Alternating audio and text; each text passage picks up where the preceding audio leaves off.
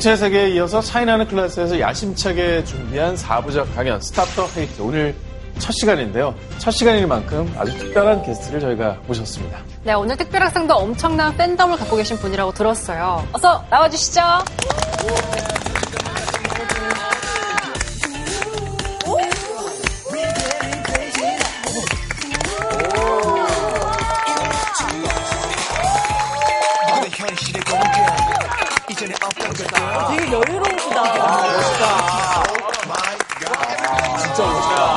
답답한 마음에 어, 여기까지 오게 되었습니다. 퓨전이라고 합니다. 반갑습니다.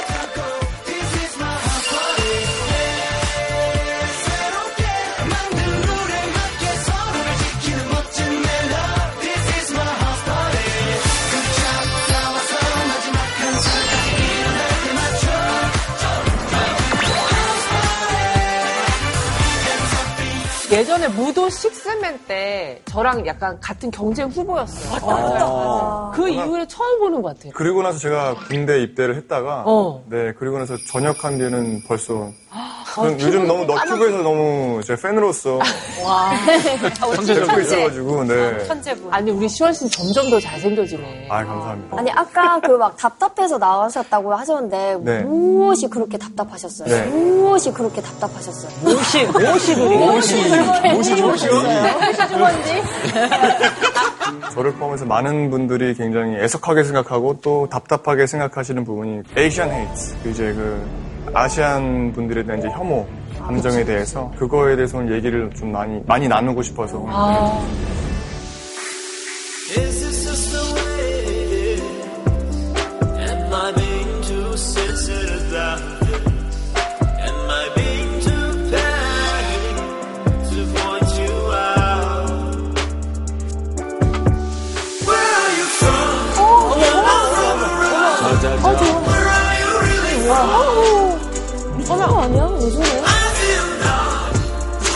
3,000세대? 왜 거야? 왜 저래? 너무 진짜 저런 거 보고. 어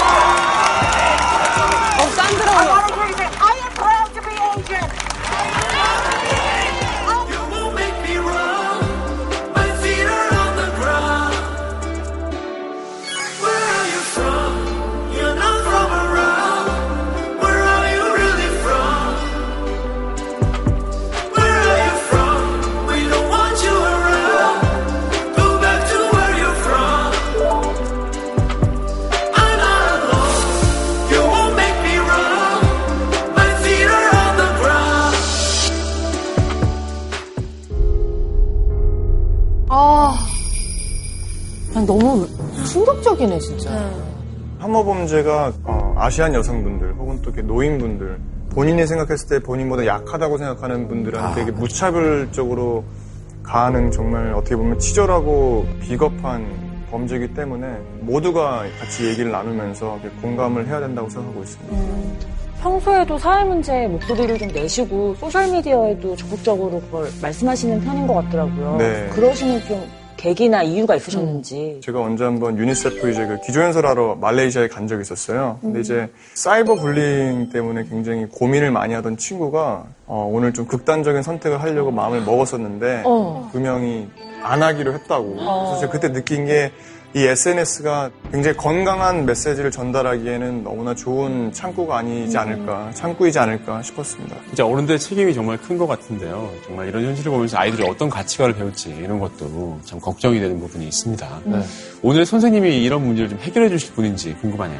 네, 그래서 오늘 아, 시아 차별에 대한 이 모든 답답함 그리고 궁금증을 풀어줄 선생님을 모셔보도록 하겠습니다. 네. 선생님 나와주세요.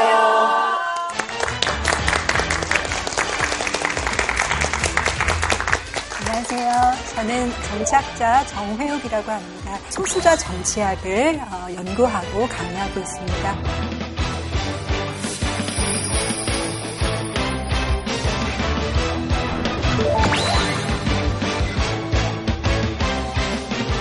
그리고 다른 분야에 대한 뭐 여러 가지 강연도 들었지만 소수자 정치학이라는 분야는 처음 듣는 그런 학문이거든요. 맞아요. 약간 이제 뭐 인종차별이 너무 심화되고 약간 이런 이슈들이 계속 생겨나면서 네. 갑자기 좀 급부상한 그런 학문이 되- 아니에요? 맞습니다. 야- 네. 약간 그렇죠. 네, 네, 잘또 부르시는 보셨어요. 데도 많아졌죠. 미디어. 딱히 그렇지는 않고요. 그런 건 아니에요. 명절 분위기예요, 갑자기.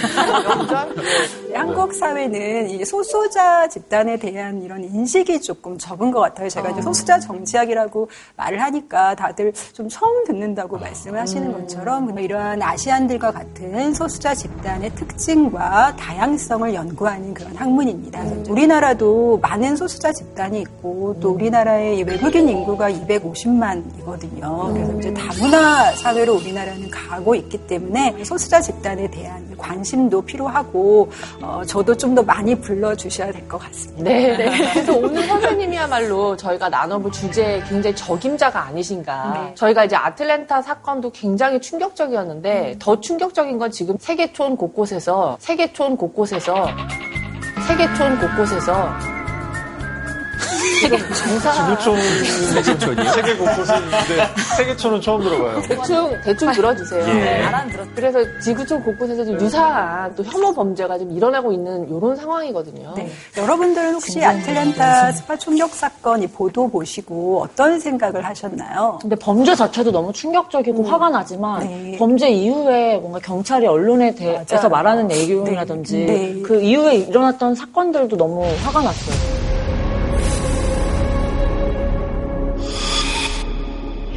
He apparently has an issue, uh, what he considers a, a, a sex addiction, and sees these locations as something that allows him to to um, to go to these places, and, and it's a temptation for him that he wanted to eliminate. 사실 우리가 이제 인종차별이라고 하면 흑백을 많이 이제 얘기를 하잖아요.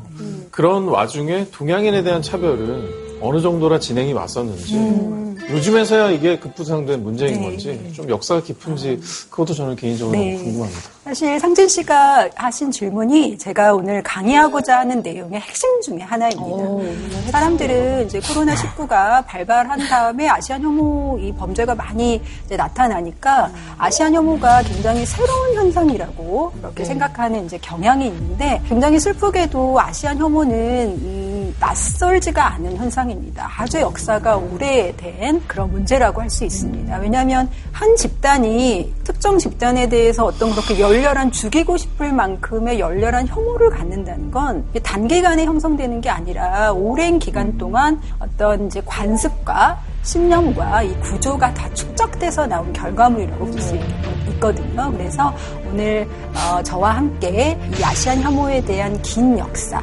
그리고 왜 그게 발생하는지 그 구조와 어, 메커니즘에 대해서 여러분들과 함께 얘기를 해보고자 합니다. 그래서 준비한 오늘의 강연은 아시안 차별의 이면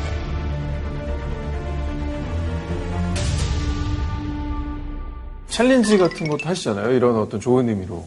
아, 네. 뭐, 그 No Challenge, No Change라는 프로젝트로서 같이 그 팬분들이랑 같이 도전하는 프로젝트를 계속 했었었는데요.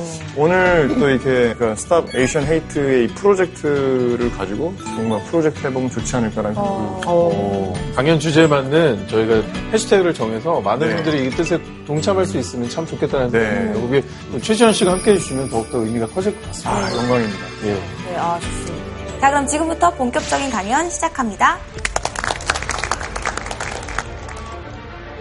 미국은 정말로 백인 국가 건설을 원했었거든요. 백인들이 어떤 얘기를 하기 시작하냐면 어, 중국인 너네들이 이 전염병의 원인을 제공했어. 더러운 중국인 있어요. 와, 너무 심하네. 이게 불과 100년 전 일이잖아요. 맞습니다. 그 당시에 아주 유명한 법학자가 이런 말을 했습니다. 중국인은 백인이 아니지만 일본인은 확실히 백인이다. 네? 예? 무슨 얘기? 법원에 내가 백인인지 아닌지를 판단을 해달라고 합니다. 제가 오늘 드리고 싶은 핵심적인 사실은 내용 중에 하나가 인종은 창작된 가공물이라는 거예요.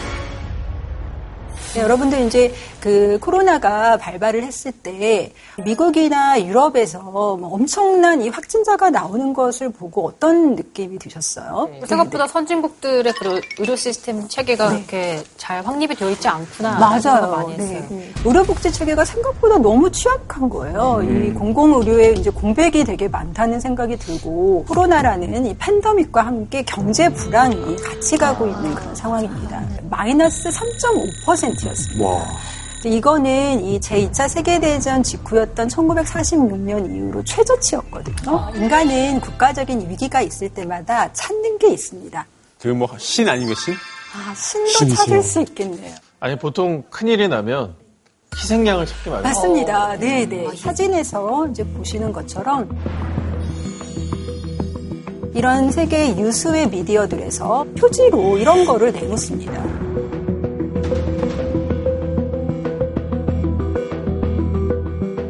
이 이미지들이 이렇게 발언지를 얘기하는 게 아니라 좀 혐오와 좀 차별의 감정을 이렇게 딱 싣고 네. 이 코로나 바이러스는 중국, 그리고 아시안 책임이다. 아시안한테 왔다. 이제 이런 이미지를 사람들이 이제 갖게 되는 겁니다. 근데 이제 역사적으로 이렇게 위기가 있을 때마다 어떤 희생양을 찾던 것은 꾸준히 있었는데 하나의 예를 들자면은 14세기에 유럽에서 이제 흑사병이 상륙을 했습니다.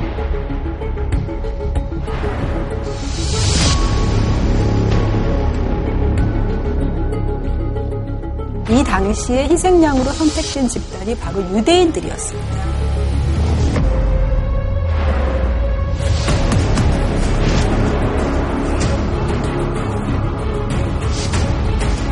항상 근데 트럼프 전 대통령은 뭐 공식 석상에서 차이나 바이러스다 이렇게 공공연하게 얘기를 하다 보니까 사실 그렇게 영향력 있는 사람이 얘기를 하다 보면 대중들은 선동되기도. 쉽잖아요. 네. 되게 문제가 컸던 것 같아요. 네, 트럼프의 책임을 사실은 묻지 않을 수가 없습니다. 이제 트럼프 같은 경우에는 어, 집권 기간에 말씀하신 것처럼 이 인종차별적인 발언을 굉장히 많이 했습니다.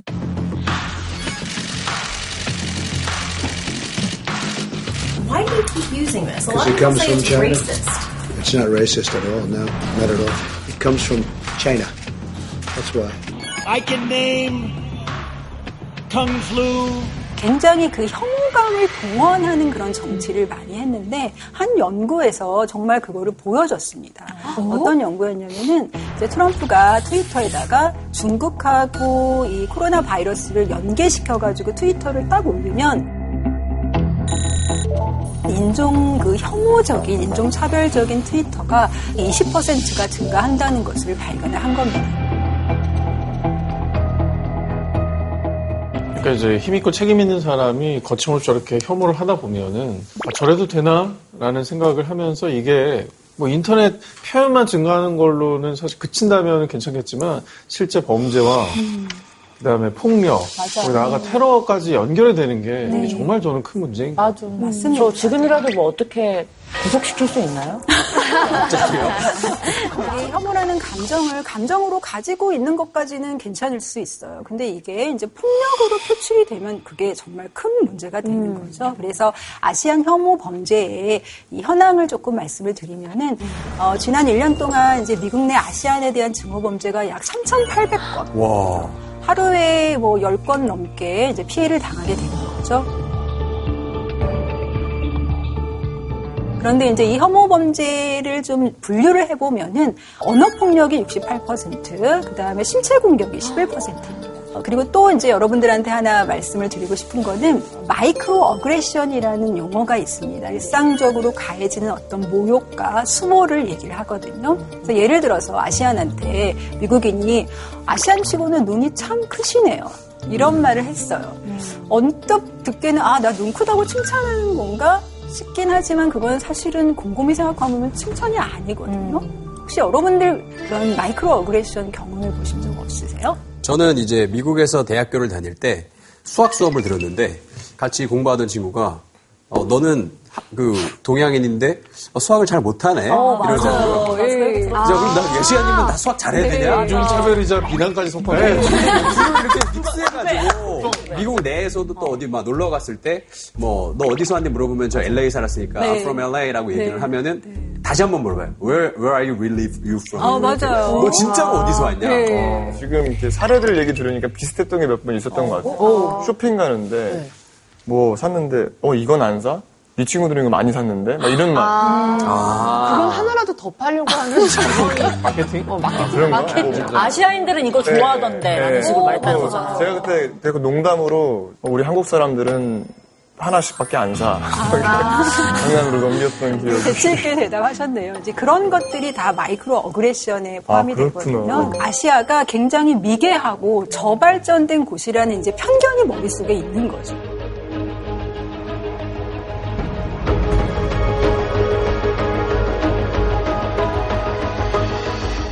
아시아인들의 미국 이주는 이제 19세기 중반부터 이제 중국인들이 이주를 하면서 시작이 되는데요. 미국은 정말로 백인 국가 건설을 원했었거든요. 백인만으로 그냥 이렇게 사이좋게 살고 싶은 게 어, 이제 미국의 어, 희망이었죠. 근데 왜 19세기 중반에 이 중국인 노동자들, 아시안 노동자들을 받아들였을까요? 서부개척 시대에 그 금광이 발견되면서 네, 그때 맞습니다. 그 어쨌든 모두 지어야 되고 네. 금광도 캐야 되고 그래서 그 노동자를 쿨리라고 불렀잖아요. 네. 그 사람들이 굉장히 많이 넘어왔던 걸로 네. 기억을 하고 있거든요. 상진 씨가 되게 똑똑한 거는 알고 있었는데 뭐 너무 잘 얘기해 주셨습니다. 미국이 부족했던 게 뭐였냐면은 노동력이었습니다. 그 중에서도 이제 값싼 노동력이 부족했거든요. 그래서 이제 선전원들을 세계로 보내서 우리나라로 이민 오라고 막 장려를 해요. 부득이하게 이런 유색 인종들의 이민을 받아들였다라고 보면 됩니다. 그러면 중국인들은 왜 미국으로 이주를 했을까요? 그 당시에 이제 청나라는 아편 전쟁에서 패해가지고 영국한테 아주 막대한 배상금을 물어줘야 됐어요.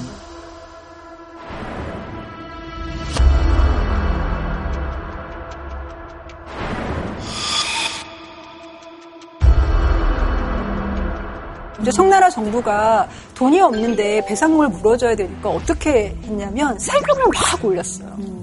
너무 많이 올리게 되니까 이제 청나라 백성들이 너무 힘든 거죠. 세금이 살인적이니까. 그래서 이제 나라 밖으로 이주를 하게 되고 미국에 아주 많이 이제 유입이 되게 됩니다. 그래서 1860년대, 70년대까지 한 10만 명 이상의 중국인들이 미국에 와서 노동자로서 어, 일을 하게 됩니다.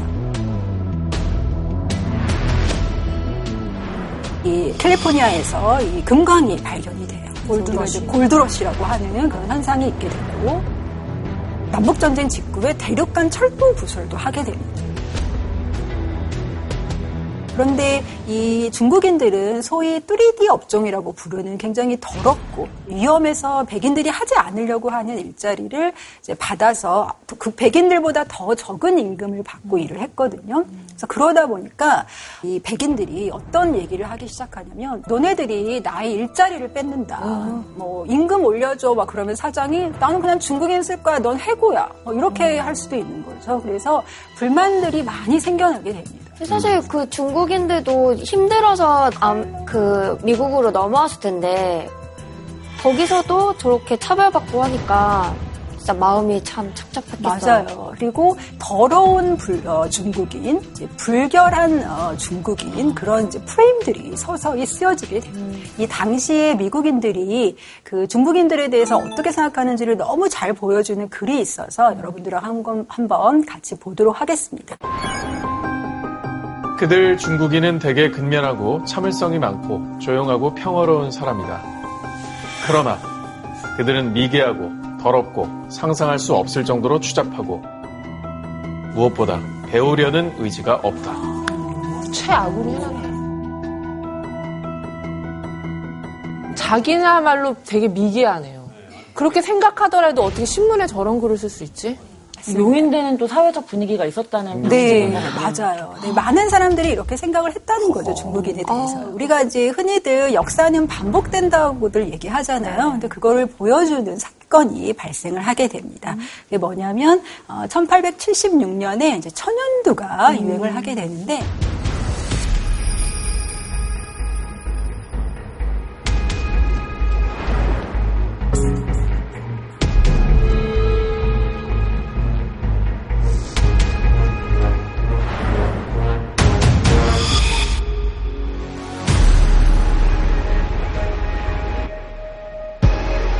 중국인 너네들이 이 전염병의 원인을 제공했어. 이렇게 있습니다. 어머나. 와, 너무 심하네. 이게 불과 100년 전 일이잖아요. 맞습니다. 오래전 일이 아니에요. 네. 현재 벌어지고 있는 이 코로나 팬데믹 사태하고 굉장히 유사하죠. 그래서 저는 이제 역사가 반복된다라는 그런 느낌을 받았는데, 그래서 이제 반중국인 정서가 더 거세지게 되면서 어떤 법이 생겨나게 되냐면, 바로 중국인 이민 금지법이 제정이 되게 된 거예요. 이 법은 어, 이 단일 민족을 배타적으로 제한한 최초의 법이라고 할 수 있습니다. 저는 저런 상황이 생겨가지고 뭔가 차별이나 폭력을 막는 법이 생겼다 뭐 이런 흐름을 약간 기대했는데 네. 그냥 중국인을 네. 막는 네. 법이 생겼고 이거는 그냥 시작이라고 보시면 되고요. 이제 더 강해집니다. 이 미국이 아시아를 얼마나 노골적으로 차별했는지를 잘 보여주는 이 장소가 있습니다. 바로 엔젤섬인데요. 엔젤섬의 이제 반대편에 자유의 여신상에 있는 섬이 있는데 그게 이제 앨리스 섬입니다.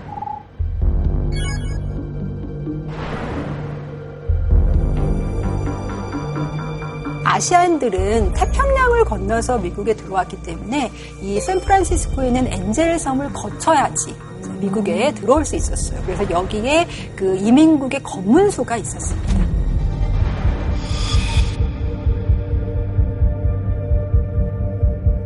그래서 여기서 제가 여러분들한테 어, 퀴즈를 내도록 하겠습니다. 엔젤 섬에 도착한 아시아 사람들의 입국 심사에 걸린 시간은 얼마일까요? 시간? 며칠 걸린 거 아니야? 한 달. 한 달. 한 달. 혹시 한 달이요? 한 달. 예, 한 달은 너무 아니, 길지 않아요? 길 수 있지. 왠지 정말 말도 안 될 것 같아서. 한, 한 반년 되지 않았어요, 혹시? 반년? 맞아. 1년 정도 되지 않았을까? 1년보다 더 쓰셔도 돼요. 입국 심사는 1년 넘는다고요? 네, 답은 아니, 삼 년이 평균 맞다고요? 3주 반에서 2년인데 학자에 따라서는 3년을 보기도 합니다. 저 궁금한 거 있습니다. 그럼 입국 심사되는 그 과정 동안 아시아인들은 저기 저렇게 있나요? 어떻게 있나요? 엔젤섬에 이 목조로 만든 이 그 수용소가 있었습니다. 수용소? 수용소요?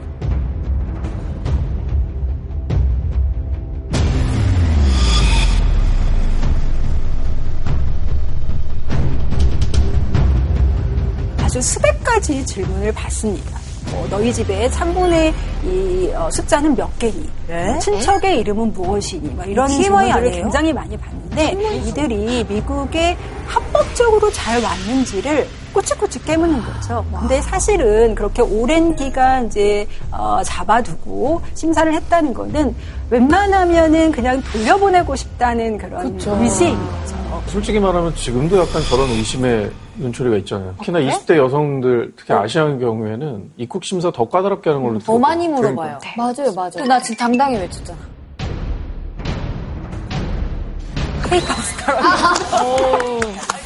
용어가 생각이 안 나는 거야. 내가 뭐, 내, 내 직업이 뭐였어? 근데 이게 이 상황이 슬픈 거지. 근데 아까 전에 말씀드린 그 앨리스 섬의 경우를 보면은 유럽인들은 그 입국 심사를 그냥 그날 와서 받고 바로 새 삶을 시작할 수 있었습니다.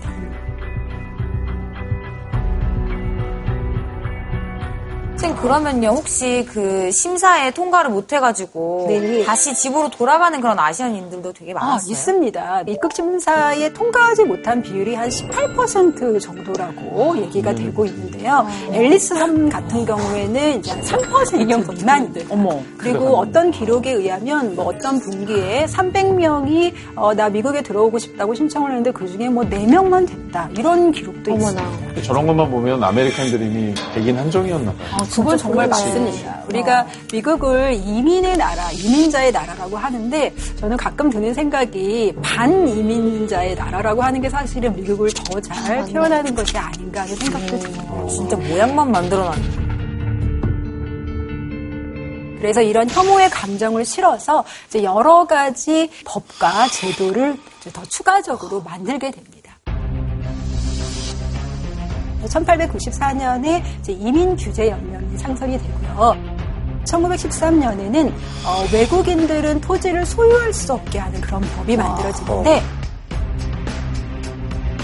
근데 저게 체류하는 사람뿐만 아니라 이민을 해서 오래 살았던 거기서 그리고 앞으로 살 사람도 소유를 못하는 네, 건가요? 맞습니다. 일본계는 미국에 와서 이제 캘리포니아 지역에서 아주 착실하게 노동자로 일을 하다가 돈을 열심히 저축을 합니다. 그래서 이제 자장농이 되기도 해요. 근데 캘리포니아 주 농부들이 그것을 가지고 막 어, 불만을 제기를 하는 거죠. 이 일본계가 어, 이 캘리포니아의 노른자 땅을 다 사가 버린다. 하면서 이제 불만을 제기하게 되고 그래서 이 외국인 토지 소유 금지법이 제정이 되게 됩니다.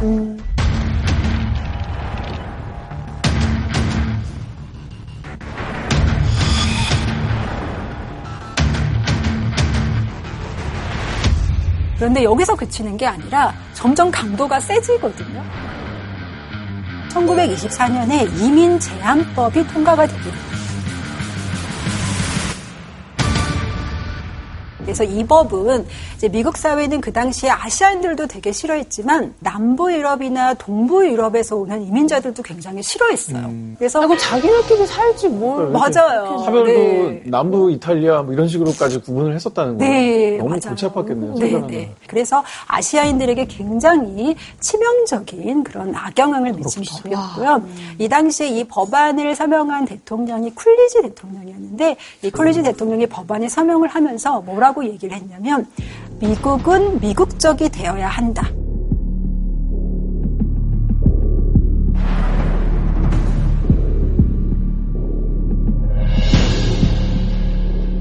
이 미국 사회의 통합의 기반이 아주 인종차별적이라는 것을 시사해주는 그런 발언이라고 할 수 있겠습니다.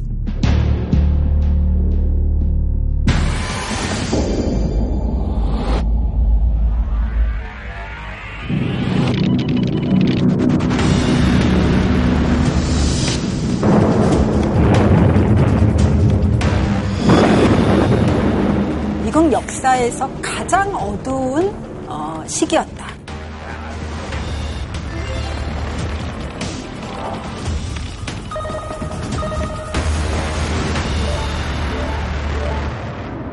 강제 퇴거. 강제 퇴거. 네. 아니 입대 시킨 거 아니야 입대? 분리 아니에요, 분리? 분리랑 좀 비슷하기도 해요. 분리랑? 아, 청 언니. 부대를 막 따로 만들었나 보다. 아, 네, 그것도 있고요. 포로 수용소에 강제 수용을 했어요. 전 재산을 몰수하는 거. 그리고 전 재산을 몰수하는 조치를 취하는데요. 그 당시에 이제 일본계 시민이 12만 명이었습니다. 이제 이 12만 명 중에 3분의 2는 그 미국 땅에서 태어난 사람들이었어요. 미국인이잖아요. 미국인이라고 그. 생각했어요. 예. 스스로를. 어느 날 정부가 어, 한 3일 내에 어디에 소집하라. 그리고 어, 갖고 올 수 있는 물건을 손에 들 수 있는 그 정도의 물건이어야 된다. 이렇게 얘기를 해요. 음, 그래서 이 사람들이 이제 영문도 잘 모르고 거기 가게 되는 거죠.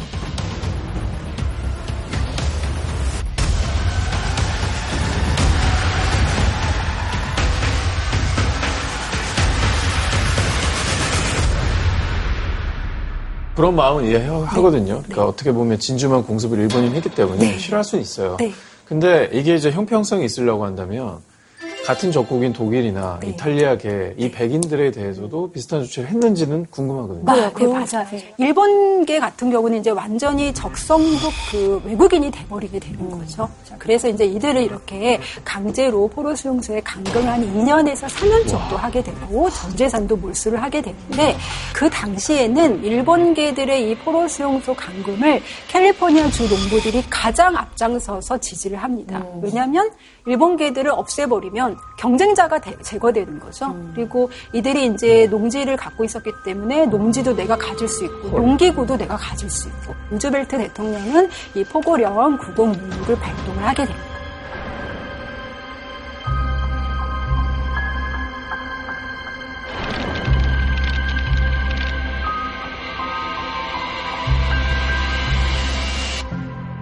근데 독일이나 이탈리아계 이 미국 시민은 이렇게 감금하지 않았어요. 근데 그들도 가만히 둔 거는 아니고요. 이제 그들한테 뭐 주소지를 뭐 이동 제한을 하지 말라거나 이런 조치도 내렸고요. 이제 독일계나 이탈리아계 중에서 그 요주의 인물, 인물들 강제로 이 포로 수용소에 보내기도 했습니다.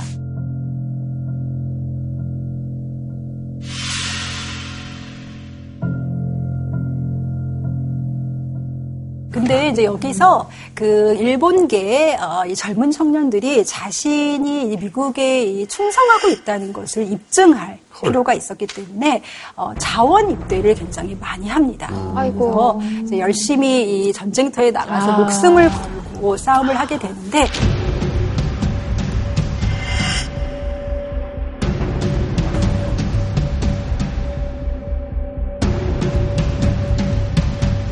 여기서 또 정부는 이들을 백인들하고 같은 부대에 편성을 안 합니다. 일본과의 태평양 전쟁에 투입이 안 되고 독일이나 이탈리아하고의 이 전투에만 투입이 되거든요. 이제 일본계 시민을 어, 정말 신뢰하지 못하는 거죠. 아니 나는 내 나라를 지키려고 나가봤더니 네. 나를 믿지 못한다는 걸 너무 겉으로 드러내서 표현한 거잖아요. 맞아요. 이렇게 해서라도 진짜 뭔가 미국인이라는 걸 증명해야 된다는 것 자체가 너무 비참할 것 맞아요. 같아요. 나중에 그 미국은 그 일본에 대한 조치에 대해서 사과는 했어요. 네, 사과는 했죠. 오바마 대통령 같은 경우에는 이것은 미국 역사의 가장 어두운 부분이었다.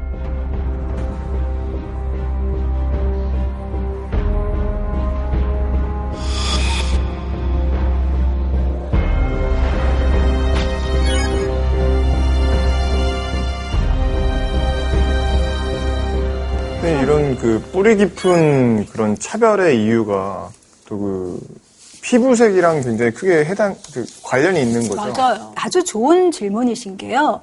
어, 이 트럼프 같은 이 선동적인 정치인들이 대중들의 반아시안 감정을 어, 선동을 한다고 하더라도 이 정도로 이렇게 증오나 혐오가 분출되기는 굉장히 어렵습니다. 미국 문화의 근저에 있는 어, 그런 이 세계관 중에 하나가 바로 인종주의입니다.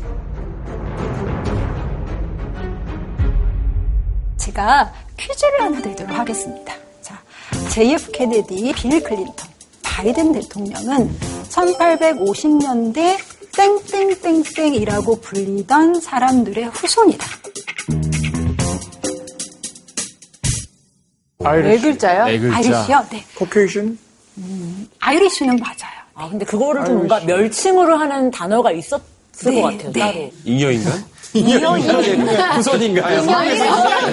장소 이등 시민? 아, 이등 시민? 유사합니다. 유사합니다. 뭐예요? 3등 시민. 그러면 저는 학교 사등. 5등 시민. 아, 선생님은요, 네 글자 중에서 뒤에 두 글자가 흑인입니다. 하얀 흑인. 유사 흑인? 아. 오. 하얀 흑인. 아, 하얀 흑인. 하얀 흑인이라고 불렸던 사람들인데요. 이제 미국이 처음 독립을 했을 때 그 당시 이제 처음 했던 인구 조사가 있는데 어, 미국인 전체 400만 명 중에서 이제 70만 명의 흑인 노예를 제외하고는 어, 거의 8, 90%의 사람들이 영어를 쓰는 이 어, 대영 제국인이었습니다. 그리고 그 중에서도 이제 우리가 앵글로색슨이라고 부르는 어, 잉글랜드인이 대부분이었고요. 그래서 미국은 제일 처음에는 언어나 뭐 민족이나 종교 측면에서 굉장히 동질적인 집단이었습니다. 그래서 이제 그 당시에 18세기만 하더라도 충분히 백인스럽지 않은 어, 검은 유럽인 이런 식으로 이제 표현이 되고 있었던 아리아인을 그렇게 부른 거예요. 네, 그렇게 이제 배척을 당했고요. 아이리시인도 어, 아주 많은 차별을 당했어요. 왜 그랬냐면 아이리시인은 종교가 카톨릭이었습니다. 어, 그래서 아이리시인 같은 경우에는 오른쪽에 앉아 있는 사람이 아이리시인이고 그 저울에 오른쪽에 오른쪽에 화이트 맞아요. 백인이라고 적혀 있죠. 근데 왼쪽에 흑인이 앉아 있는데 그 저울에는 뭐라고 쓰여 있나요? Black. Black? 맞아요. 그래서 아이리시인은 어, 유럽에서 오긴 왔지만 인종적으로는 흑인이나 마찬가지다. 그러니까 이 정도면 사실 진짜 백인으로 취급되는 사람들은 얼마 없었을 것 같아요. 다 맞아요. 그냥 타인으로 취급하니까. 네. 되게 병적이에요, 약간. 네, 왜 이렇게 피부색에 왜 이렇게 집착하는 네. 거예요? 너무 자기네들 우월하게 생각하는 것 같아요. 네, 맞습니다. 인종의 개념은 생각보다 아주 최근 이 근대 서구에서 나타난 개념인데요. 이제 뭐 15세기에서 16세기, 17세기에 이제 항해 시대가 개막이 되고 지리상의 발견이 이루어지면서 이 유럽인들이 아프리카인들을 이제 만나게 되는 거죠. 그래서 아프리카인들을 딱 보니까 어 피부색이 곱네, 나는 피부색이 희네 이러면서 이제 인종이라는 개념을 조금씩 갖게 돼요. 유럽 같은 경우에는 이제 출생 때부터 신분제가 굉장히 이제 강고한 사회였기 때문에 인종차별의 개념이 이렇게 어, 널리 빠른 속도로 확산되지는 않았어요. 근데 이제 신대륙인 미국에서는 내가 피부가 희다는 그 어, 이유 하나만으로 어, 이 흑인이나 인디언과는 다른 특권을 가질 수 있었거든요. 이렇게 이 지배를 정당화할 수 있는 이 지배 이데올로기로서 18세기 이후에 이제 미국 사회에서 공고히 뿌리를 내리게 되고요. 자, 그런데 이렇게 인종이 신격화되는데 혼자 막 이렇게 되기는 좀 힘들죠. 누가 도와주는 사람들이 있어야 되는 거죠. 첫 번째가 종교고요. 애초에 하나님께서 어, 창조를 한번 하셨고 그때 모든 인간들이 다 같이 함께 창조됐다라고 보는 겁니다. 복수 기원서는 그게 아니라고 얘기해요.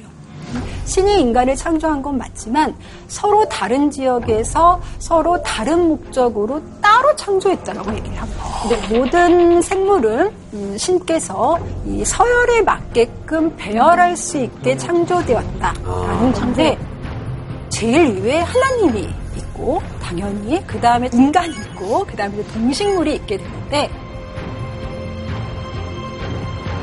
흑인이나 뭐 유색인종은 인간하고 동식물 사이에 어디 있을 거라고 생각해요. 자기들 맘대로 그냥 네. 해석하고 그냥 막 네, 자기들 논리에 맞게 어떻게든 끼워 맞추려고 하는 거네요. 그런데 이런 종교적 논의가 이제 서서히 과학에게 그 바통을 건네주게 됩니다.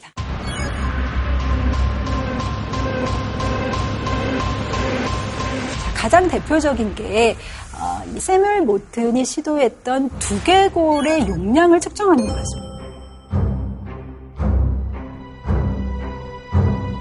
그러면 생태계에서 가장 똑똑한 동물은 고래여야 되는 거 아니에요? 그 아시아인들 중에 머리 큰 사람들 많거든요. 어, 백인들 맞죠. 머리 요만해. 그렇죠. 맞아. 그렇네. 어. 자, 그런데 두개골의 용량이 크면 클수록 지능이 높다라는 얘기를 하려면 두개골의 용량을 재야 되는 거잖아요. 뭐를 넣었을까요? 모래. 아, 모래도 좋긴 하네요. 자, 모래. 다른 기본적으로 물을 넣어보시죠. 물을 넣어 물. 제가 몸짓으로 어. 어, 힌트를 내보겠습니다. 아, 네. 총알. 네, 맞습니다. 네? 총탄이에요. 총탄. 같은 사이즈를 가진 총탄을 이렇게 넣어가지고 촘촘하게 만든 다음에 어, 두개골의 용량을 재기도 했고 사실은 먹는 것도 활용하긴 했는데 어, 겨자씨나 하얀 후추씨 이런 것들도 사용하기도 했습니다. 너무 비과학적인 조사인 것 같은데. 그럼 총탄의. 개수가 많이 나오면 두개골의 크기가 크다 이렇게 결론 지은 거예요? 그런 거죠. 이게 과학인가요? 어, 그런데 이 모트는 어, 조교를 여러 명 해고를 했대요. 왜냐면 이제 조교한테 두개골의 용량을 재라 이렇게 얘기를 했는데 조교가 열심히 쟀는데 첫 번째 잰 거랑 두 번째 잰 거랑 다른 거예요. 다르지. 그래가지고 조교를 해고를 했어요. 그다음에 다른 조교를, 조교를 또 고용을 해서 또 재라 그러는데 또 두 번째 잰 거랑 세 번째 잰 거랑 또 다른 거예요. 모튼이 깨달은 게 이게 조교의 부주의가 아니라 여러분들이 얘기하신 것처럼 어쩐 측정 방법에 문제가 있을 수도 그걸 있다는 그제서야 깨달았어. 몇 명이나 몇 명이나 해고한 다음에요. 아니, 그 입사 면접 보고 해고하고 입사 면접 보고 해고하고 한 다음에 안 거예요? 와. 진짜 그래서 이제 결과가 나왔는데요. 그 결과가 미국인의 두개골이라는 책에서 이제 발표가 됩니다.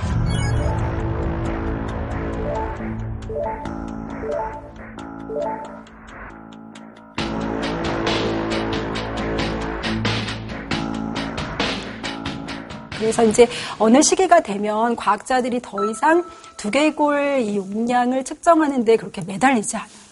근데 그렇다고 그러면 인종주의를 포기할 수는 없잖아요. 그래서 이제 다른 데에 관심을 가집니다.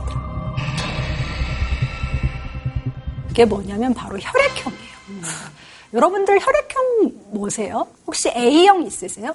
아, A형 있으시구나. 혹시 B형 있으세요? 아, 그러시구나. 이제 힐슈페트라는 독일 학자가 한 연구인데 이 학자는 어떻게 생각했냐면 A형이 B형보다 많은 민족일수록 진화된 민족이라는 얘기를 해요. 그건 그래. 해요. 그건 그래. 네? 인종, 인종 차별주의자죠. 그래서 이제 어떤 결과를 보여줬냐면 어, 인종 개수라는 걸 만듭니다. 어, A형 인자를 가진 사람들을 B형 인자를 가진 사람으로 나눠요. 그래서 이제 각 나라의 인종계수를 더해 계산을 해보니까 또 역시나 이 백인종 국가들의 인종계수가 높게 나타납니다. 그리고 흑인이나 아시아계, 인도계의 인종계수는 굉장히 낮게 나오죠. 아, 그래서 봐라. 백인종이 우월하다. 이렇게 얘기를 하게 되고요. 이 인종 범주가 굉장히 많이 바뀝니다. 어, 한 200여 년 동안 한 24번 정도 바뀌었다라고 얘기가 원칙이 되고요. 없다는 거잖아요, 선생님. 네, 맞습니다. 그래서 하나의 인간이 만든 이제 환상이라고 할 수 있습니다. 그래서 과학자들은 우리가 이제 인종 개념은 정말 무의미하니까 인종 개념을 사용하지 말자라고 얘기를 하기도 하는데 여전히 이 미국도 그렇고 어, 많은 사람들이 이 인종 개념을 믿습니다. 그게 바로 인종이라는 이 이데올로기의 이제 괴력이라고 볼 수 있겠죠.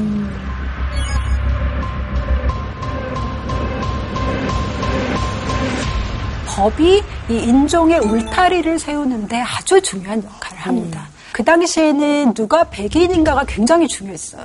왜 중요했냐면 이제 특권을 가질 수도 있지만 어, 누가 미국인인가, 누가 시민인가를 백인으로 결정을 했어요. 음. 백인이 아니면 시민이 아니죠. 그 당시에 아주 유명한 법학자가 이런 말을 했습니다. 중국인은 백인이 아니지만 일본인은 확실히 백인이다. 이렇게 얘기를 했어요. 예? 그 무슨 얘기예요? 네. 그러니까 우리가 보기에는 현재 봤을 때는 아시아인은 절대 백인이 아니잖아요. 네. 근데 그 당시에는 그만큼 인종 범주가 유동적이었다는 거예요. 그래서 어떻게 했냐면 어, 법원에 내가 백인인지 아닌지를 판단을 해달라고 합니다. 자, 근데 그때 판사들이 사용했던 기준이 있어요. 그냥 뭐 기분 에 따라서 너는 백인, 너는 백인 아니야 이럴 수는 없으니까요. 그거 아니에요? 파운데이션 몇호 쓰는지. 아, 십삼호까지는 십삼호 정도는 돼야. 네, 그것도 되게 좋은 A4 기준인 것 용지를 대봐가지고 화이트 밸런스 맞추는 거. 네. 그래서 이 두 사람이 있습니다. 이 두 사람은 그 당시에 미국인으로 인정받았을까요?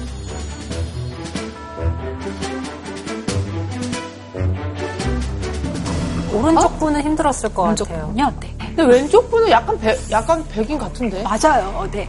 왼쪽에 있는 사람은 이름이 오자와라는 일본계 미국인이었는데요. 일본에서 태어나서 미국으로 이주를 합니다. 그리고 미국에서 음. 미국 사람 같이 생겼네. 대학 교육도 받아요. 그리고 아이들도 다 미국의 정규 교육 과정을 밟고 또 전문직 분야로 아이들도 성공적으로 진출을 합니다. 이 정도면 거의 미국인 아닌데. 네, 미국인이죠. 네, 그래서 나를 백인인지 아닌지 판정해달라고 이제 법원에 소송을 제기합니다. 그래서 이제 오자와에 대해서 어, 이 법원은 뭐라고 얘기를 했냐면 일본인은 몽골리안이기 때문에 절대로 코카시안이라는 그런 학문적인 근거에 맞지 않기 때문에 백인이 아니다. 따라서 시민권을 줄 수 없다. 신드시 인도인은 코카시안 종에 속할지는 몰라도 사회적인 통념상 상식상 누구도 인도인을 백인으로 생각하지 않는다고. 상식? 누구한테는 과학이라고 그러고 누구한테는 사회적 통념이라고 그러면 원칙이 없다는 것과 무슨 말이잖아요. 아시아인은 그러면 언제 미국에서 이제 시민권 이렇게 획득하고 그게 인정을 받게 됐어요? 1952년입니다. 52년. 52년이 되면서부터 이제 아시아인들에게도 시민권 획득의 기회가 주어지고 진짜 얼마 안 됐네요. 얼마 안 52년이면. 됐어요. 네. 이런 거를 보니까 우리가 어떤 걸 알 수 있냐면 인종 범주라는 것은 굉장히 유동적이고 그리고 인종은 태어날 때부터 정해진 어떤 고정된 울타리가 아니라 창작된 가공물이라는 거죠. 제가 오늘 드리고 싶은 핵심적인 사실은 내용 중에 하나가 인종은 창작된 가공물이라는 거죠. 하나의 인간이 만든 이제 환상이라고 할 수 있습니다.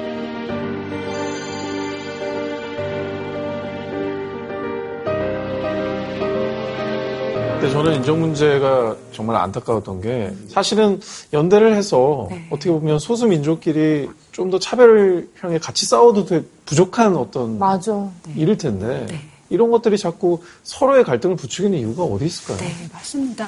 어, 정말 좋은 질문을 해주신 것 같아요. 근데 선생님 저기 상진이가 얘기할 때 참 좋은 질문이라는 유난히 많이 해. 유난히 많이 하시네. 아까. 유난히 많이 하시나 봐 하시고. 희생양을 찾기 말고 맞습니다. 네, 네. 너무 좋은 질문을 해주신 것 같은데, 똑똑한 거는 알고 있었는데, 뭐, 너무 잘 얘기해 주셨습니다. 사실은 많이 제가 춥네요. 그 공보왕 찐 천재 홍진경 씨 팬이거든요. 구독자예요? 그러니까 가끔씩 보고 막 이러거든요. 그럼 구독자에 대한 사실은 정말 제가 주변에서 많이 봐요. 홍진경 씨 굉장히 좋아하는데 어떻게 말은 저쪽으로 아, 죄송합니다. 제가 잘못 잠깐의 간것 오해가 같- 있었네요. 잘못 갑자기 구독자라니까 여러분들도 좀 궁금하실 거예요. 왜 흑인도 같은 소수인종인 왜 흑인도 아시안한테 이러지? 이제 이런 의문을 가지시게 되는데 그 이유는 바로 어, 이 백인들이 아시안들에 대해서 쓰여놓은 어떤 프레임이 있기 때문입니다. 어떤 그걸 보도록 할 텐데요. 모범 소수민족 신화입니다. 이제 1965년에 이민법이 제정이 돼서 아시아계 이민자들이 대거 들어왔다라고 말씀을 드렸죠. 그 당시에 뭐 타임즈라든가 이런 굉장히 유수의 그런 미디어 매체에서 아시아인들을 칭찬을 하기를 시작해요. 아시아인들은 성실하고 근면하다. 어? 수학과 과학도 잘하고 굉장히 똑똑하다. 이전까지는 극단적인 부정성을 갖고 있었죠. 아시아인들은 더럽고 미개하고 열등하고 뭐 난폭하다. 그랬다가 갑자기 과도한 긍정론으로의 반전이 있게 됩니다. 제일 처음에는 좀 기뻤겠죠. 좀 인정받는 것 같은 기분이 들어요. 인정해주네. 참 기쁘다. 이제 이랬다가 서서히 깨닫게 되는 거죠. 가장 첫 번째 폐해는 뭐냐면 모범 소수민족이 있다면 모범적이지 못한 소수민족도 있다는 뜻이 되는 거죠. 모범적이지 못한 소수민족은 흑인이 되게 되는 거죠. 그래서 이 모범 소수민족론이 등장하면서 흑인들한테 이런 얘기를 할 수 있는 거예요. 봐라.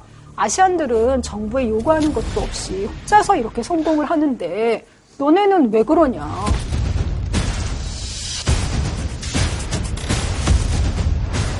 그래서 이 모범 소수민족 이 신화는 수인종 간의 암묵적인 대립 구조를 조장을 하게 됩니다. 진짜 이용을 하네, 그런 것도. 그런데 이 소수인종 간의 암묵적인 대립을 조장한다는 비극적인 사건이 하나 발생을 합니다. 1992년에 있었던 LA 흑인 폭동인데요.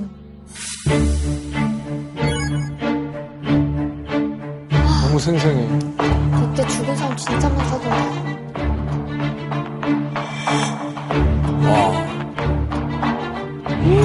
되게 많이 다치고.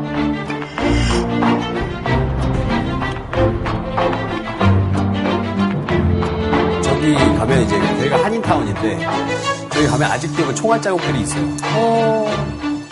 분식집 옆에 있어. 와, 막 가져간다.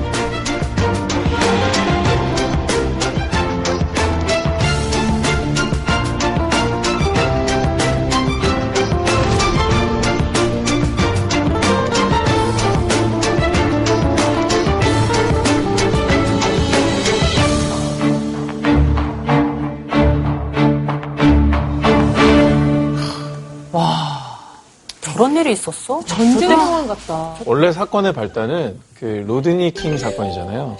근데 그때 우연히 한인 가게에 들어왔던 소녀, 15살 소녀를 한인 그 가게 주인이 이제 맞아요. 살해한 사건이 이- 일어나면서 이게 흑백 갈등이었다가 갑자기 한인 대 흑인의 갈등이 됐어요. 기억에 저게 뉴스에 매일매일 헤드라인으로 네. 보도가. 되면서 저때 저 화면을 보고 되게 충격을 그러니까 먹었던. 흑백이었다가 왜 갑자기 한인이랑 흑인이 된 그게 거야? 그 두순자 사건이 있었어요. 그때 그 기억이 나요.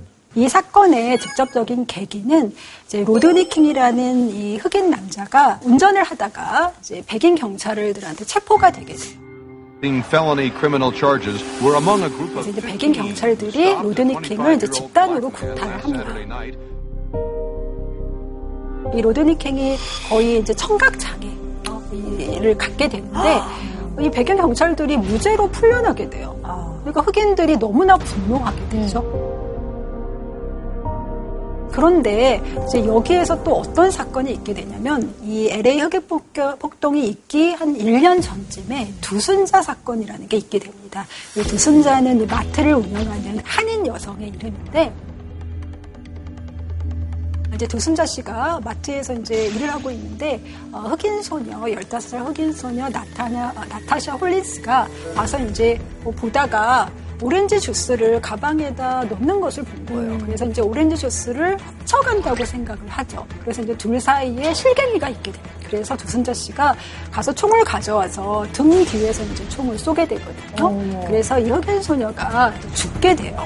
너무나 안타까운 사건인데 어, 이 두순자 씨는 그때 재판 결과가 뭐였냐면 재범의 가능성이 없기 때문에 풀어줬어요. 그러니까 흑인들이 너무나 화가 나게 됩니다. 그치. 자, 그런데 이 로드니킹 사건이 있고 흑인들이 막 소요하던 즈음에 백인 미디어에서 이 두 순자가 어, 이게 흑인 소녀의 등등에서 총을 쏘는 모습을 쏘는 모습을 연속해서 방송을 하게 됩니다. 아니, 1년 전 사건이라고 하지 않았어요? 네, 맞아요. 1년 전 네. 사건을 왜 갑자기 갑자기 끄집어낸 거예요? 왜, 왜 갑자기? 쏘는 모습을 연속해서 방송을 하게 됩니다. 아니, 1년 전 사건이라고 하지 않았어요? 네, 맞아요. 1년 전 네. 사건을 왜 갑자기 갑자기 끄집어낸 거예요? 왜, 왜 갑자기? 그 이제 특징적인 게 하나 뭐냐면 미국에서의 인종 그 문제는 대부분 이 가장 약한 고리인 소수종들 사이의 갈등으로 치환되는 경우가 굉장히 많아요. 이도된 거네요. 어떻게. 그 흑인들의 분노를 네. 약간 한인 쪽으로 돌린 거잖아요. 맞습니다. 그래서 이제 그 당시에 또 경찰이 어, 이 백인 마을 주변에는 바리케이트를 주고 보호를 해줍니다. 그렇지만 이제 한인 타운이 있는 곳은 그냥 놔두죠. 그래서 이제 흑인들이 더 한인 타운으로 쉽게 가서 약탈을 하고 방화를 할 수 있게 해줍니다. 근데 그게 하나의 언론사만 그런 것이 아니라 되게 동시다발적으로 여러 언론사들이 그런 바- 그런 식으로 어, 보도하고 또 공권력도 거기 가담했다는 거는 뭔가 작전 본부가 있었나요? 어떻게 그, 렇게다 짠 듯이 그러게. 서로 같이 협업을 한 거죠? 네.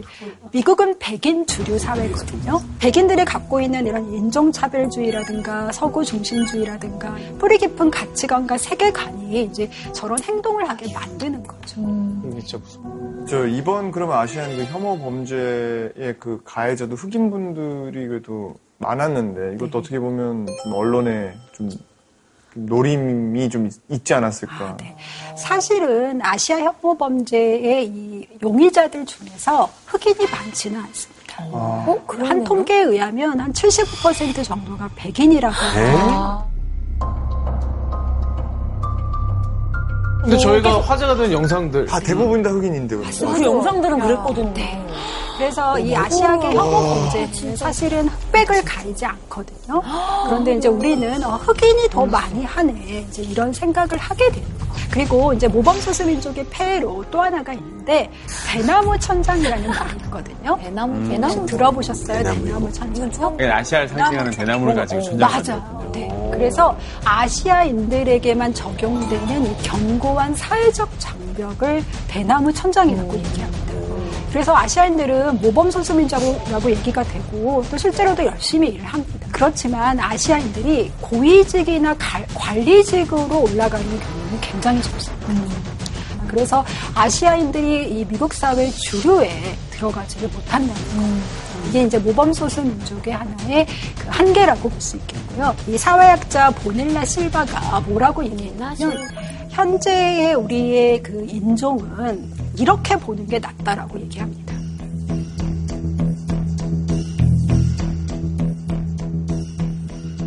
명예가 명예롭다가 아니라 이제 백인의 그 기득권의 입장에서 너는 껴줄게 고요해져. 이러지 너는 않고 껴줄게. 넌 껴줄게 하는 것 같아서 그렇게 하는 진짜.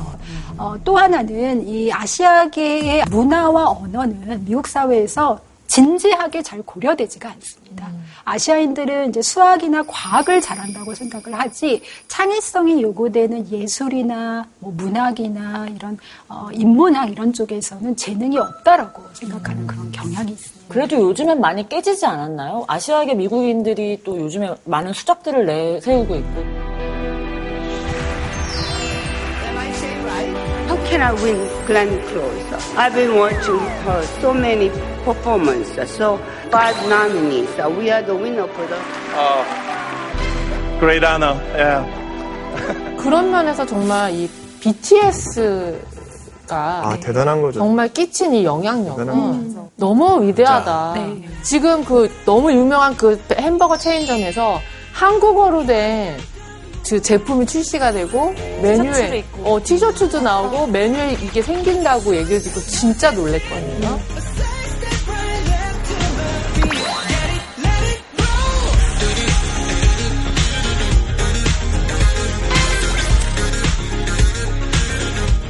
저도 이제 BTS 좋아하는데 어, 떤 사람들이 이렇게 얘기합니다. 뭐 BTS처럼 이렇게 한국 문화, 아시안 문화가 어, 서구 사회에서 이렇게 칭찬을 받고 좋아하는데 아시안 혐오 범죄가 일어나는 건 너무 모순이 되지 않느냐. 이렇게 얘기를 하거든요. 근데 아시안 혐오 범죄를 하는 사람들과 BTS를 비롯한 이 아시아의 문화를 좋아하는 사람들은 사실은 같은 사람들이 아닙니다. 맞아요.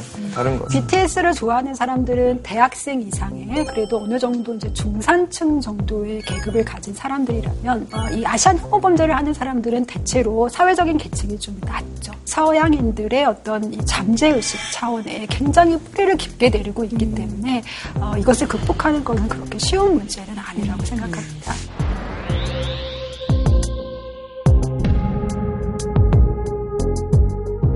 생각해보면은 우리가 차별을 받으면서 또 우리가 차별을 하는, 가하는 경우도 될좀 때. 굉장히 좀 많은 것 같습니다. 그래서 지금부터 이제 어, 우리의 케이스를 우리의 사례를 한번 보도록 할 텐데요. 한국에 인종차별이 있을까요? 없을까요? 뭐 그런 거 있잖아요. 막 노총각한테 너 그러다가 어 베트남 여자한테 장가 가려고 그래? 음. 이런 말 하잖아요. 뭐 그런 것도 인종차별 뭐 하나 아닐까. 그죠. 정말 오래된 개그 코너지만 사장님 나빠요. 이렇게 아. 예로 대변되는 일들을 우리가 다 알고 있고 공감하지 않았다면 그게 개그 코너로 인기를 얻었을까요? 한국에는 인종차별이 있습니다. 저는 많다고 생각을 하는데요.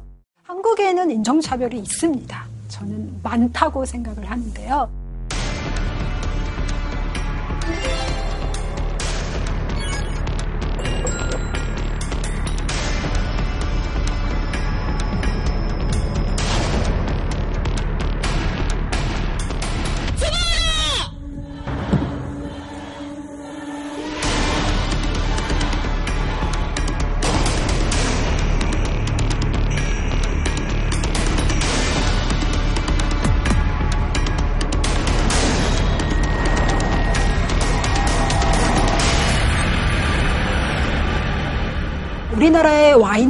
모든 외국인을 차별하지는 않습니다. 어떤 외국인만 차별하냐면 백인이 아니고 그러니까 뭐 얼굴이 좀 까만 사람들, 우리나라보다 경제 발전이 덜 된 그런 어, 국가 출신의 사람들을 차별을 합니다. 예를 한번 제가 들어볼게요. 자, 국회의원 이자스민 씨가 있는데요.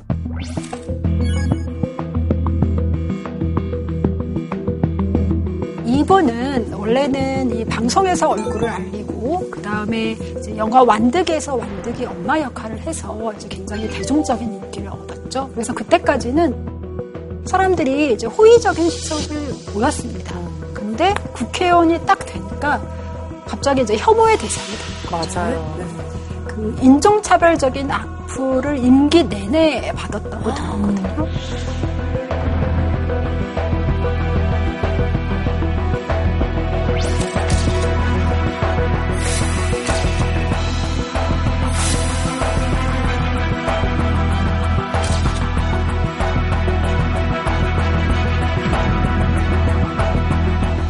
선생님, 이자 저는 씨. 여기서 약간 반, 반론을 하고 싶은 게 음. 국회의원은 입법을 하는 사람이잖아요. 근데 저분이 입법을 할 때 약간 이민자들을 위주로 하는 그런 입법을 하셨어요. 잘했다고 저는 생각합니다만은 대중들이 보기엔 아, 저 사람 우리나라 와가지고 자기 나라 사람들을 위하는 법을 만드네라는 생각이 드니까 비판을 한 거지. 저분이 굳이 딱, 굳이 뭐 아시아에서 오셔서 여성이고 해서 피- 뭐 편견을 가지고 우리가 비판했다?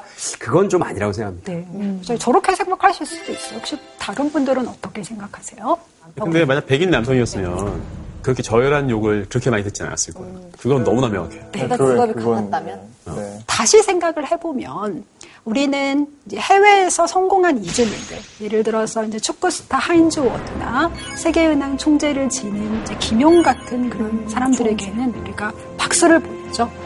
그러면 거꾸로 생각하면 우리나라에서 살고 있는 이 이주민들도 어, 그렇게 성공한 사례가 나올 수 있어야 되는 여러분들 어떻게 하면 이런 혐오의 문제, 미국에서 벌어지고 있는 혐오의 문제, 우리나라에서 벌어지고 있는 혐오의 문제를 해결할 수 있을까요? 사실 그 이제 다문화 가정에 대한 이야기들이 재미있는 뭐 스토리나 뭐 이런 컨텐츠로 가끔 이제 나올 때 그런 걸 보면은 내가 생각보다 되게 고정관념을 갖고 있었구나라는 생각을 되게 많이 했거든요. 그래서 아시아 계통의 사람들과 재미있는 예능 프로그램을 만들어서 모두가 함께 이걸 시청할 수 있도록 동시방영을 하는 거예요. 작은 오해도 좀 잘 풀릴 수 있게 유쾌하게 풀릴 수 있게 좀 만들어 놓으면 좋지 않을까. 그것도 참 좋은 아이디어. 되게 좋은 말씀하시는데 저는 법적으로 이런 것들을 처벌할 수 있어야 된다고 생각을 하고요. 근데 특히 이제 이 다문화 가정이나 혹은 이제 인종차별적인 언행 같은 경우는 좀 비교적 최근에 더 대두되는 것 같거든요. 더 문제가 커지고 그러다 보니까 그런 데 대한 뭐 근거가 너무 없는 것 같아서 폭력들도 더 강하게 처벌할 수 있어야 된다고 저는 생각을 합니다. 오늘 일자 일간지 이제 사설에 이런 글이 실렸는데, 그러니까 대한민국은 과도한 이제 인정 욕구를 버리고 대국으로서의 면모를 좀 보여달라라는 외국인의 칼럼이었어요. 그러니까 한국은 이제 세계 10위권의 나라고 이제는 대국의 어떤 자신감을 갖고 외국인 더 많이 받아들일 수 있고 그런 분들을 한국인으로 인정할 수 있는 문화를 이제 우리가 스스로 고민하고 장착해야 될 때가 되지 않았나. 좀 개인적으로 그 칼럼을 보면서 그런 생각을 많이 했거든요. 네, 제가 오늘 강의를 하면서 정말 똑똑한 학생들이다라는 생각을 진심으로 했거든요. 제가 조금만 정리하는 의미에서 얘기를 드리면은 우선 첫 번째로 우리가 할 수 있는 것은 이제 인식의 개선인 거죠. 누구나 소수자가 될 수 있다라는 것입니다. 여러분들이 지금 한국에서는 다수자죠. 근데 비행기 타고 미국에 가는 즉시 아시안계 이민자가 돼서 소수자가 되고 바로 차별과 혐오의 어, 대상이 될 수 있습니다. 우리는 어, 언제든지 소수자가 될 수 있다는 것을 좀 자각하고 인식할 필요가 있겠고요. 두 번째로는 이제 덕원 씨가 이 법제화의 얘기를 했는데 어, 아주 좋은 말씀을 해주신 거예요. 이 미국 같은 경우는 이 증오 관련한 이 법이 한 세 개 주를 제외하고는 다 제정이 되어 있습니다. 나머지 주도 이런 증오 범죄 관련한 법이 제정될 필요가 있고요. 우리나라는 혐오 범죄라는 그런 개념 자체가 아직 확립되어 있지 않습니다. 그래서 이런 혐오 범죄 관련한 시스템이나 법령도 굉장히 미비하고요. 어, 그래서 이런 법적인 부분이 보완될 필요가 있고 또 말씀드리고 싶은 것은 어, 아이들의 이 동화책도 굉장히 어, 변화될 필요가 있습니다. 지금 보시는 수치는 뭘 얘기하냐면 어, 미국의 동화책의 이 주인공 캐릭터를 설명을 하고 있는데요.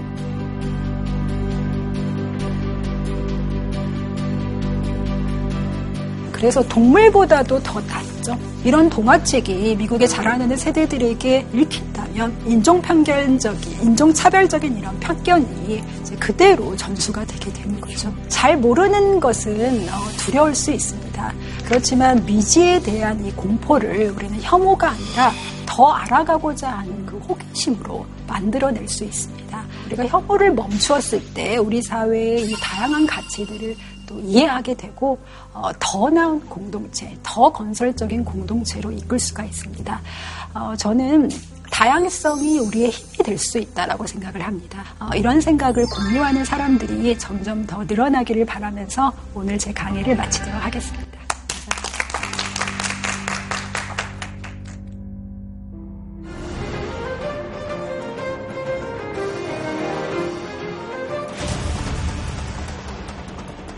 한중 문화 갈등의 핵심적인 역할을 하죠. 포스트 90 세대들입니다. 내가 모든 것을 바쳐서라도 우리 오빠 지킨다. 자기 나라가 아이돌이에요. 아니 왜? 뭐야? 전혀 모르고 있었다. 중국을 우리가 대부분 잘한다고 생각해요. 돈이 있으면 다른 대접을 받는 겁니다. 공부를 못하거나 능력이 없으면 도태되는 거죠.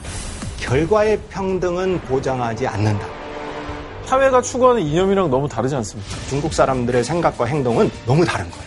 오늘 강연을 들으면 중국에 대해서 좀 제대로 알게 되나요? 제가 중국인들의 속마음을 전달해 드리도록 하겠습니다.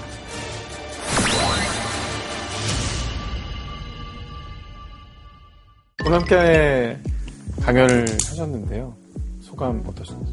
화면으로 볼 때보다 몰입감이 너무 달라서 정말 너무 즐겁고 유익한 시간이었던 것 같고 말씀 나눴던 그 해시태그는 곰곰이 생각을 해봤는데 뭐 스탑 에이시안 헤이트도 그렇지만 not different도 괜찮을 것 같아요. 음. 다르지 않다. 그래서 이런 어떤 해시태그를 통해서 네. 많은 분들이 생각을 공유하고 또 그런데 시원 씨가 힘을 보태주셔서 너무 감사하다는 생각.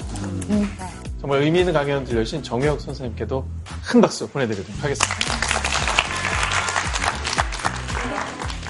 JTBC 포텐 즐거움이 터진다.